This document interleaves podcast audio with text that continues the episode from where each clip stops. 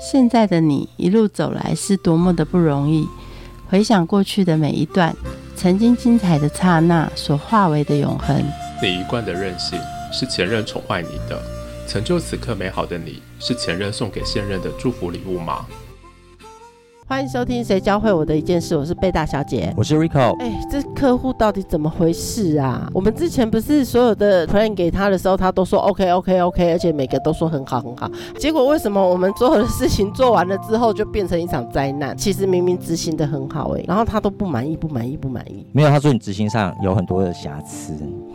瑕疵到底在哪里啊？其实有些人被派在这世界上就是来磨你的，有些人来帮助你的，所以你就把它当做是逆增上缘，所以你就原谅他吧。我要跟他一直这样纠葛下去吗？这不开心呢，那怎么办？但你还是要做他专案呢。可是每个人不是都告诉我们说，你来到这一世之前，你要喝孟婆汤，就是要让你忘记你之前的那些欠他的啊，或者是那些因果啊。那为什么我到这辈子我还要继续让他磨？不是就已经一笔勾销了吗？喝了孟婆汤，这些前世今生的故事，我们就请催眠回溯的引导师 Vivi 来告诉大家。欢迎 Vivi。大家好，我是 Vivi。我们身边很多朋友都去做过催眠，这些朋友为什么要去做催眠？难道塔罗解决不了事情吗？紫薇解决不了事情吗？塔罗跟紫薇都是很棒的命理工具。塔罗是可以告诉我们我们的现况，紫薇则是告诉我们我们的生命蓝图的概要。但是呢，我们每一个人的缘分。深跟浅，还有那些缘分，同一份情谊，对我们的心理的磨难是因人而异的。为什么要看前世今生？其实是因为他所看的部分是深刻到你跟他之间的很深的缘分。这个是我们的命运蓝图里比较难单一的看出来，或者是说，假设我们在命运蓝图上面看到这个人跟你的互动关系会对待你不好，但是呢，这个是头脑心智上的明白，我们知道为什么他会对我不好，就是。天生的嘛？但是呢，如果经由催眠回溯，看到我们在今生之前的前世与他产生的一些故事还有关联，第一，我们可以将心比心，因为在那个故事里面，我们被催眠的时候，我们可以深刻的感受到自己跟对方的情绪。第二，则是呢，我们知道了前因，我们对待今生的事情的态度跟观点就会不同。就像刚刚有聊到一句话，很多时候我们都是喝了孟婆汤，所以大家来投胎转世。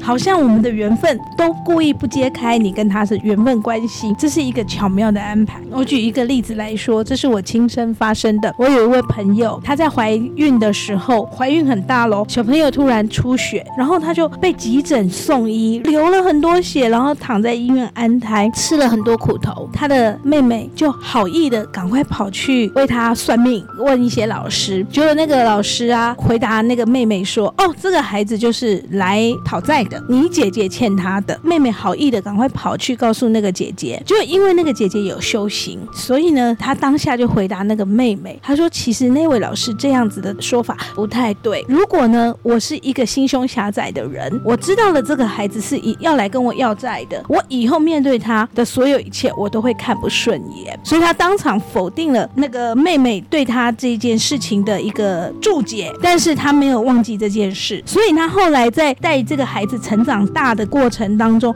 这个孩子其实也有很有自己的想法跟脾气。哎，这个妈妈她把过往的一切都归零，她对于这个孩子也是归零。哦，这就是你的个性嘛，所以我们就这样这样这样相处，我们就这样这样处理。然后她也极尽所能的疼爱这个孩子，结果到现在孩子十几岁了，跟他成为好朋友一一般的亲子关系。虽然不知道他将来还会再怎么样的命运，但是我相信他已经从一个受害者的一个故事里面跳脱了。所以这。个就是我们为什么要来看前世今生的故事，但是又从前世今生里面的那个能量的牵引跟回圈里跳脱。那这个是我一直很喜欢为客户做催眠回溯的引导，还有让他们能够再带着这个态度去经营他的人生的一个关系。所以这是我自己对于呃孟婆汤啊、前世今生啊这些轮回的道理啊，有一个很深刻的感受的一个部分。既然前世今生这么重要，为什么不像家族谱一样，就是生的时候就可以带来看，然后他却把它抹掉、涂掉？所以这代表说要某些特殊的人士才能看得到。你觉得这样子的安排是什么意义？这样的安排啊，很有意义。好，我先讲所谓的我对于业的概念哦，这是我第一次在学这个身心灵的时候，我的老师教我的。我们那个时候学习的是印度的智慧。他说，其实我们的心本来就像圆满的一颗球，那如果我们做了不够正直，或者是伤害别人的事情，以浅白的话来说，就是我们造业了，或者是我们犯了戒律。所谓戒律，意思就是说你做了伤害别人的事，无论是在身语意，身就是你的肢体，就是暴力；语呢，就是你的口语刻薄的话，或者你故意考碎人家等等的。然后意呢，意很细微哦，你就算身体没动，嘴巴没说，可是你的心里一直腹诽人家，你心里带了这个意图，其实这个东西通通都被刻画在我们的灵魂的记忆里面。你说上天有一个城市吗？不用哎、因为是我们内建城市，我们带着这些内建城市在投胎的，所以这是业。我们造了业了之后，我们那一颗原来的很圆满的球就凹了一个凹痕。我们后来的转世要平复这个业，其实就是要把那个凹痕给回复到圆球，所以让我们的生命重归于圆满的状态。好，那现在呢，比较传统以前的前世故事都会用一个方式来引导别人，就是说啊，欠债还钱呐、欠命还命啦，哦，类似就是说你欠什么还什么。但是很奇妙的，我觉得人类的意识一直在进展当中，所以呢，我后来看到的前世故事反而有两种大的方向哦，一个就是我们刚刚讲的，就是哎，你上辈子伤害了人家了啦，这辈子反过来换他伤害你，这个地方在学习的是将心比心，就是你是受害者跟加害者两个人的立场颠倒，让你知道当时你伤害人家的时候，人家有多么不舒服，多么的委屈。那今生你换做你受到这些不当的指责啊，生命的不公平的时候，你如何去了解别人的心情？这个业，我们刚刚说那个圆球，心灵的圆球，就会在这个自我检讨跟呃了解呃，但是原谅当中越来越圆满。那他就把这一个部分的功课做完了。但是第二种形态很特别，是重复发生。我觉得这个是很有智慧的人的灵魂呢，会选择这样子的事情。意思就是说，上辈子 A 对 B 不好，今生呢 A 一样对 B 不好，而且 A 对 B 不好的时候呢，很好玩，他们呢会回到上辈子很像的课题，譬如说啊，有的是债务状况，有的是感情状况，他们呢到最后再重新的产生一个裂痕或者是一个呃斗争哈，或者是一个指责的时候呢，命运给他们一个机会，重新扮演上辈子的同样类似情况。这个时候 A 跟 B 双方都要开始产生智慧，他们的内在智慧要让他知道说，哦，也许他们不一定要来看前世今生，可是他们今生更成熟、更有智慧了，他们可能可以选择说，我不要再用相同的方法去做同样的事，而这个所谓的相同方法，一样密码关键都在自己的身上，就是我们的习性。我们如果前辈子用这一种方式到不了一个好的终点，今生我们的习性就是那个我们习惯选择的道路跟反应方式。那我们习惯选择的道路跟反应方式，我们当然会知道，最后会跟上辈子一模一样的结局。这个就是双方被考验的智慧的部分。每个人的缘分深浅是不一样的，但是呢，刚刚贝大小姐有讲到一个可爱的故事，说，哎，这个是本来就说到这很好啊，是姐妹淘啊，没你不行，怎么会这么好？到最后变成一个裂痕。那我要请问各位，如果不是你在意的人伤害你，你会很难过吗？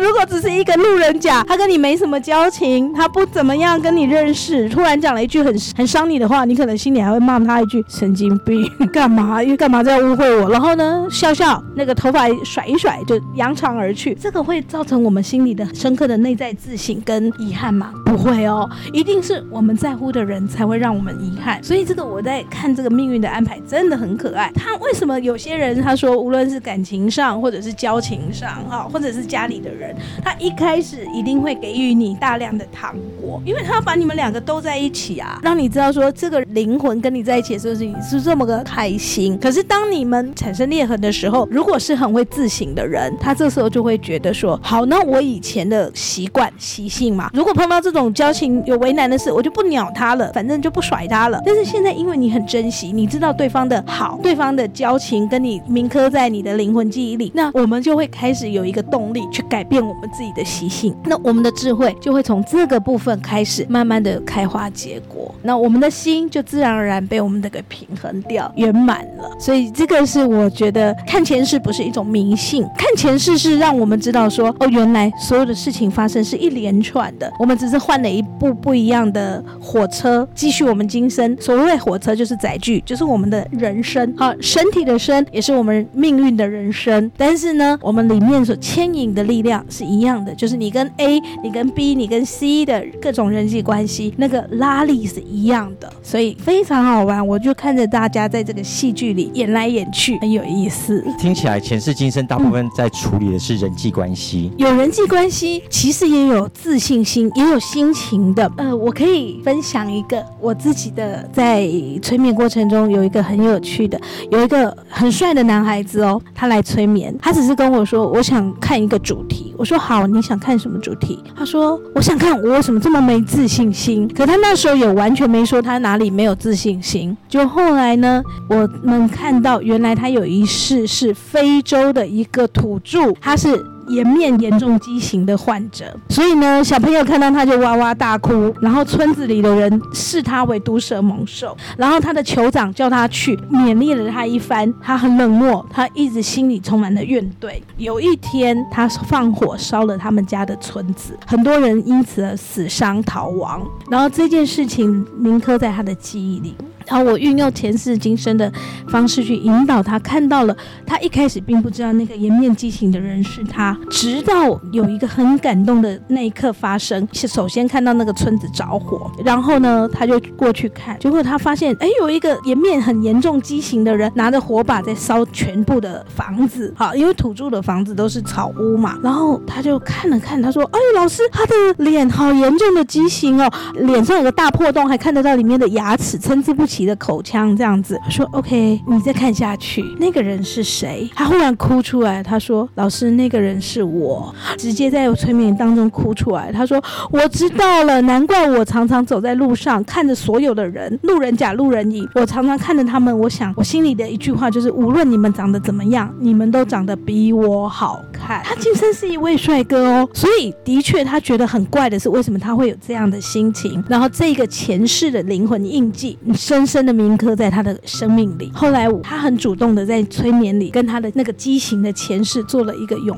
抱。而最让我感动的是，那一位颜面畸形的土著自动把火把放下来了。所以他其实他心上的一个裂痕，我们先不要管前世他到底有没有放火烧房子，因为这个是意识层面的事。但是他自己原谅了他自己的过往。也许他过往有曾经烧过土著的房子，但是他用他今生的帅去面对他前世的。丑，然后两个和解了，这就是灵魂的和解。所有的因果都在我们自己的身上，别人只是来陪衬我们，陪我们演出这一出人生大戏。我们真的要感谢每个人，无论是磨难我们的人，或者是对我们好的人。那你自己怎么会走上催眠回溯师这条路呢？哦，那就是因为我自己有一个特殊的过往，然后呢，那个秘密被我的催眠老师给引发出来，解决了我很多心里头多。多层次的一个难题。后来我的老师也说他正好要教催眠回溯，我就顺势而为的跟他学了。学了之后呢，觉得这个是一个很特别的一个灵性工具。那也希望很多人因此而受惠。那也很有缘的，就许多许许多多数百位的个案前来让我做这个催眠。那我也从里面学到很多。那那个故事会放在我自己即将要出版的书。那希望到时候大家都可以去看看我的书里面我所写的。那二十四个故事，催眠很难学吗？他需要灵异体质的人才能吗？还是每个人都可以学？呃，我教催眠的时候，也很多学生会这样问我说：“老师，我又不会通灵，我什么也看不到，怎么办？”我说：“其实催眠就是一个专注力，然后呢，他要与个案达成一个信任，这个东西是远比你有没有通灵能力更加的重要。只要你们在催眠之前达到互相的信任，有没有通灵能力，那都不是一个重点，而是你有没有将心比心，还有。有跟着个案走的一些呃心，然后当然最重要就是技巧要学到纯熟，要知道这个技巧的来龙去脉，所以你就知道说，好像对方是要进去游泳，游在潜意识大海，那他今天该用自由式还是用蛙式？你是一个很熟练的教练，你看到他前面有一个石头了，你懂得要怎么样教他哪一种技巧去绕弯，所以完全的不需要任何的灵性的能力，或者是说些什么所谓的特异体质。刚刚我提到即将会出一本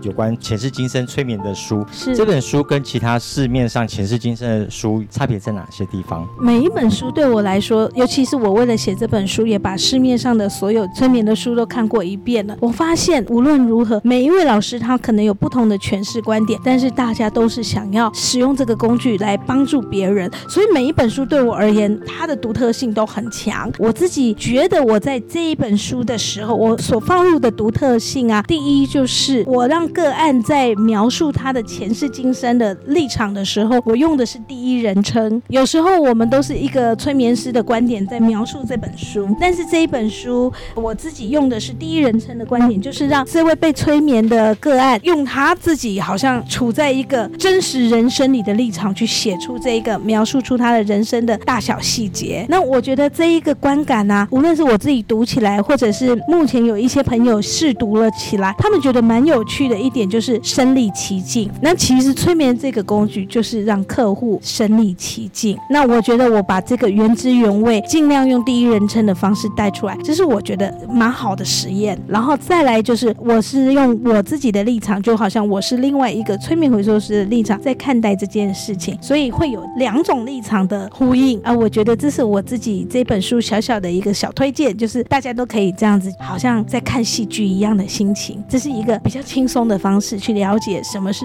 前世。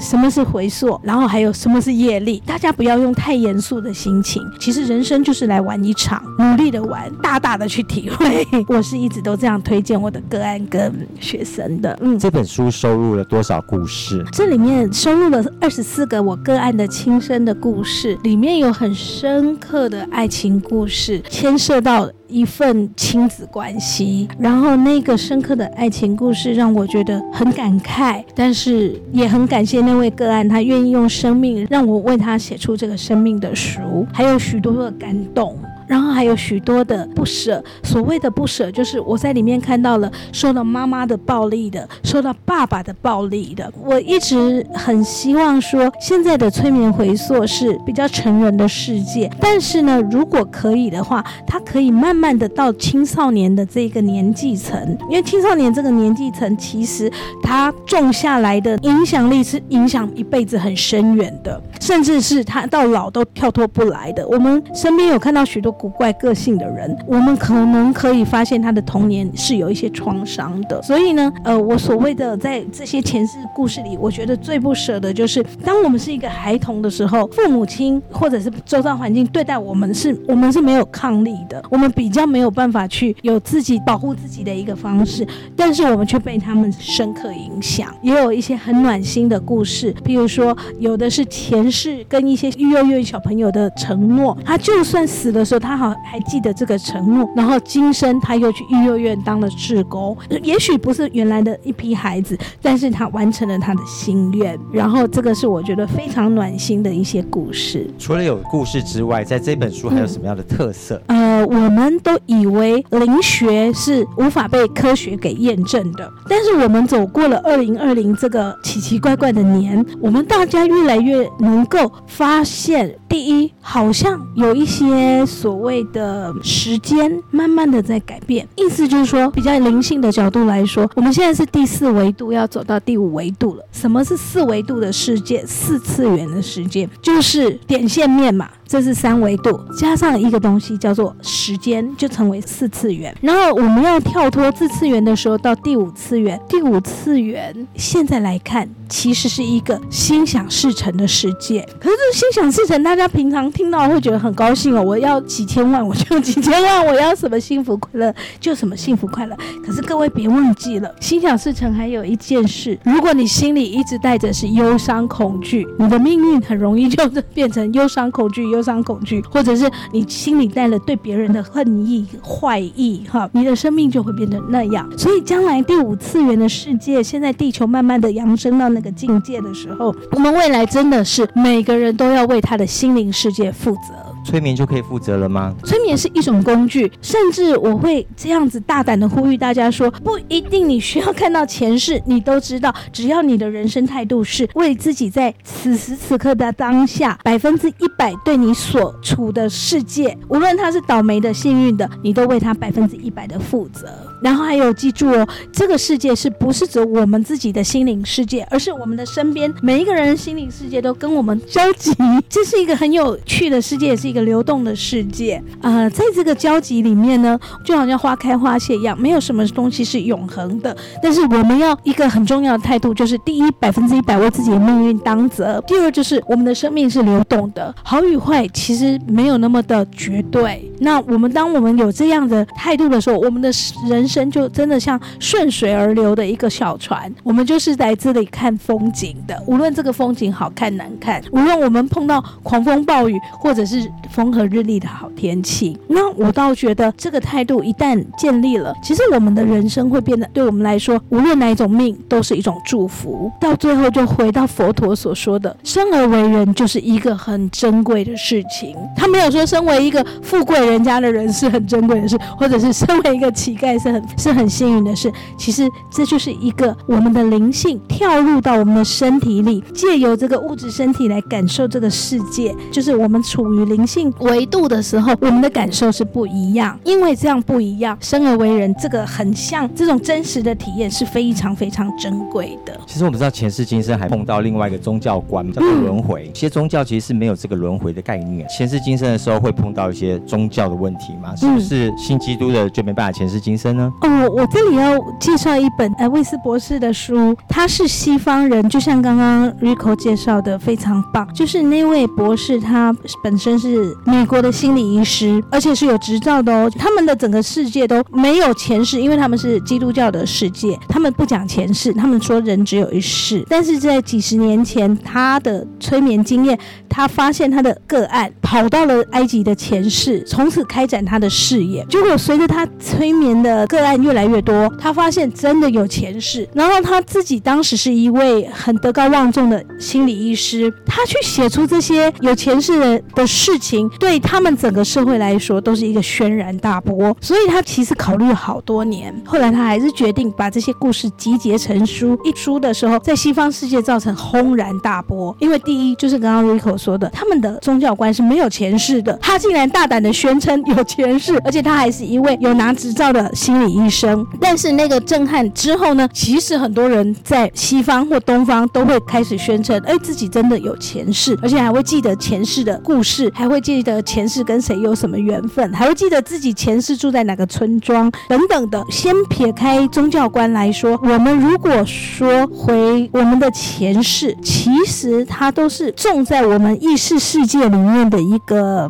印象。我常常这样举例给我的学生听，我说，假设今天有两个外星人，他们的食物是石头，他们在外星球的时候，因为抢一颗石头很好吃的石头而打架了，然后两个人都从此都不想讲话了，很生气，很怨怼，然后来到了地球，两个人都转世成地球人。如果他们又重新有一些友谊上的裂痕，我这个时候去引导他，这个人他是不信他有外星人的前世的，他的潜意识哦会自动的帮他带出一个不同的情节，但是是同样的意义。比如说，他是因为上辈子跟他抢一个面包，所以两个人变成关系不好。所以啊，我常常宣导给个案也好，给我的学生也好，我会说，你不要在乎那件事情是什么样的表象，但是你要知道它背后的意义。譬如说，刚刚我们知道的那个 A 跟 B 两个朋友是抢夺。不管他抢的是面包还是石头，然后他们今生要处理的比较要着重在为什么你要抢他的东西，为什么你不让他，是这一种比较情绪类的东西。照你这样说，其实看到前世今生根本不是真实的。啊。这非常好的问题，无论是不是真实，我们要看它的结果论。它带动了我们更深刻的理解的时候，而且那个深刻的理解是有牵引我们的情绪。假设说，哎呦，我好气他，我好气他，结果上辈子看到啊，原来他好气我哦，他好气我，而且是。在情绪的层面深刻的感受的时候，这个人要带动他的自省跟改变跟转念就很容易。我们不要在乎的是表象，但是内在的所谓牵引到的情绪跟今生的纠结，个案都是很有智慧的。当他发现这个情节上演的是跟上辈子有关的时候，他会很容易的把两个东西综合在一起比较，然后他就会走出一个智慧的方法。在你服务的过程当中，几岁以下、几岁以上？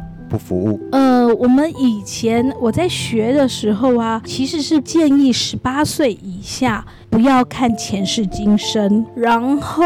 我后来因为有一些个案，他来要求，可能是爸爸妈妈来要求的时候，我是为他们处理的是今生的事，所以其实我觉得只要小朋友的理解度是够的，我们都可以处理今生的课题。为什么有这样的规定啊？当他们还不到成年的时候，他们看到前世今生，怕过于执着了，而这些执着这回事，不是说好，他可能是一个小男生来看他的。同班女同学，就看到他们有一次，如果是夫妻的话，我们大人会一笑置之，或者是说，哎，有个印象就好，我们会把两件事分得很清楚。可是小朋友搞不好，从此就会认为说，哇，我的太太又跟我同一班了，从此那个影响力对他而言是难以拔除的。所以，我们在这个地方，十八岁以前不建议去看前世今生，甚至有一些比较成年之后的个案，我一样会给他建立一个观念，就是我们看到了是知道，而不是要让你陷入更深的的执着，那这样子的话就变得反效果了。八九十岁，他都快要过完今生了，他为什么要去再看前世今生呢？我们虽然八九十岁，但是我们并没有揭露我们今生来的主题的时候，有些人是懵懵懂懂活一辈子哦，他可能受了某一件的苦，一辈子都一样在 repeat repeat repeat，但是他并没有从中发现他自我的模式。可能他说，哎，为什么我跟左边的邻居吵架，右边的邻居也吵架，然后好搬家，然后。到了另外一个新家，过一阵子又跟他的四周都吵架了。他可能会说：“哦，我就是倒霉，我就是这样。”可是事实上，也许他对邻居是不够宽容的。但是他 repeat 了一辈子之后，他没有发现说他应该要用力修正的部分，其实是他自己。那如果他去看前世今生，虽然我不知道他的前世今生会带出怎么样的故事来让他们了解哈，因为我们的意识，我们的潜意识是比我们都很聪明的。本身我们的潜意识里面可以连接到我们的神性的智。智慧，所以我们的潜意识它会自动的安排一个我们当下可以了解的方式去演给我们看。但是我想啊，很多人为什么会带着业力而投胎，就是因为他死前有一些遗憾。而这个遗憾呢，有的是今生带来幽闭恐惧症，有的是今生老是心里好像有一个失落的角落，那个都是上辈子并没有完全的，在他那一辈子圆满要离开的时候，他有时间去为他的人生做一个和解，所以他就带着许许多多的来不及说的道歉，或者是说来不及圆满的一些人际关系，就离开了。我们的老天，我们的宇宙非常的好。他永远给我们机会，可能这个人他到了灵魂世界，他会说：“哎呀，我那个时候没有跟他好好相处，我觉得好遗憾哦。”然后老天会说：“来，再给你一次剧情，再给你去当人的机会。”所以他会觉得 OK。他又来了，但是如果我们每一世每一世都可以带着圆满的心情离开，其实我们跟别人的苦痛的纠结就会越来越少。这也是佛法里面蛮常讲的，就是我们修今生的忍辱的功课也好，或者是宽容慈悲的功课，其实都是为了我们的来世。我们不一定下辈子就马上解脱轮回，但是我们下辈子会更轻松一点，因为我们欠的东西少一点了。刚说是书里面收录了二十四个故事，对。那你做催眠服务到现在看了几个个案？那这些个案最后教会你什么一件事情？每个人都不要小看自己。有些人他可能只是一个一辈子的一个上班族，然后他也满意于自己的情况，可是他也不敢去越界、跳出框架去做一些什么事。可是有些人的前世是真的，就像我们看武侠小说或者是言情小说，有浪漫要命的爱情故事，也有那个所谓的那种打打杀杀。生生死死的那种风雨，所以不要小看自己。这一些个案啊，教会我的就是，无论他现在看起来是多么的困顿，或者是他是多么的平凡，但是呢，他的前世都是非常的精彩。但是我觉得有一个很好玩的归纳哦，假设说小朋友只能看巧虎的幼幼班的影片，因为他才看得懂。但是如果我们的灵性成长、智慧开始成长，就好像小朋友长大了，他开始国小，他可以看一些比较深刻的戏剧了。了，他可能可以看 Discovery，看那些知识性的东西；再大一点，他可能可以看很困难的电影，因为那个理解度跟情绪的牵引度都会不一样。那我觉得我们的灵性成长也一样，当我们可以解决一些比较困扰的事、比较表层的事的时候，我们的人生会帮我们安排的越来越精彩。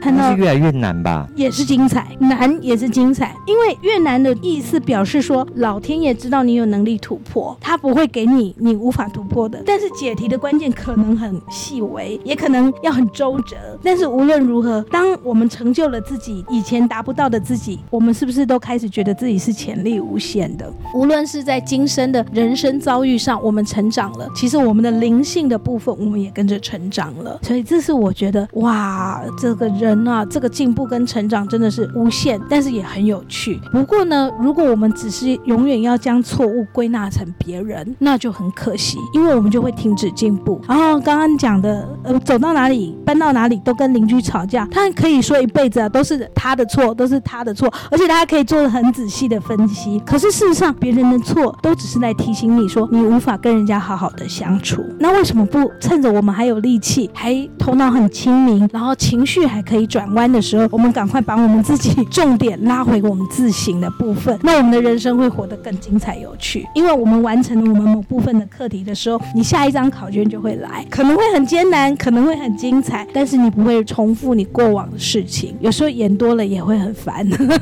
谢客谢。气。节目的最后，我们一起来听万芳带来的《我记得你眼里的依恋》。我们下次见，拜拜。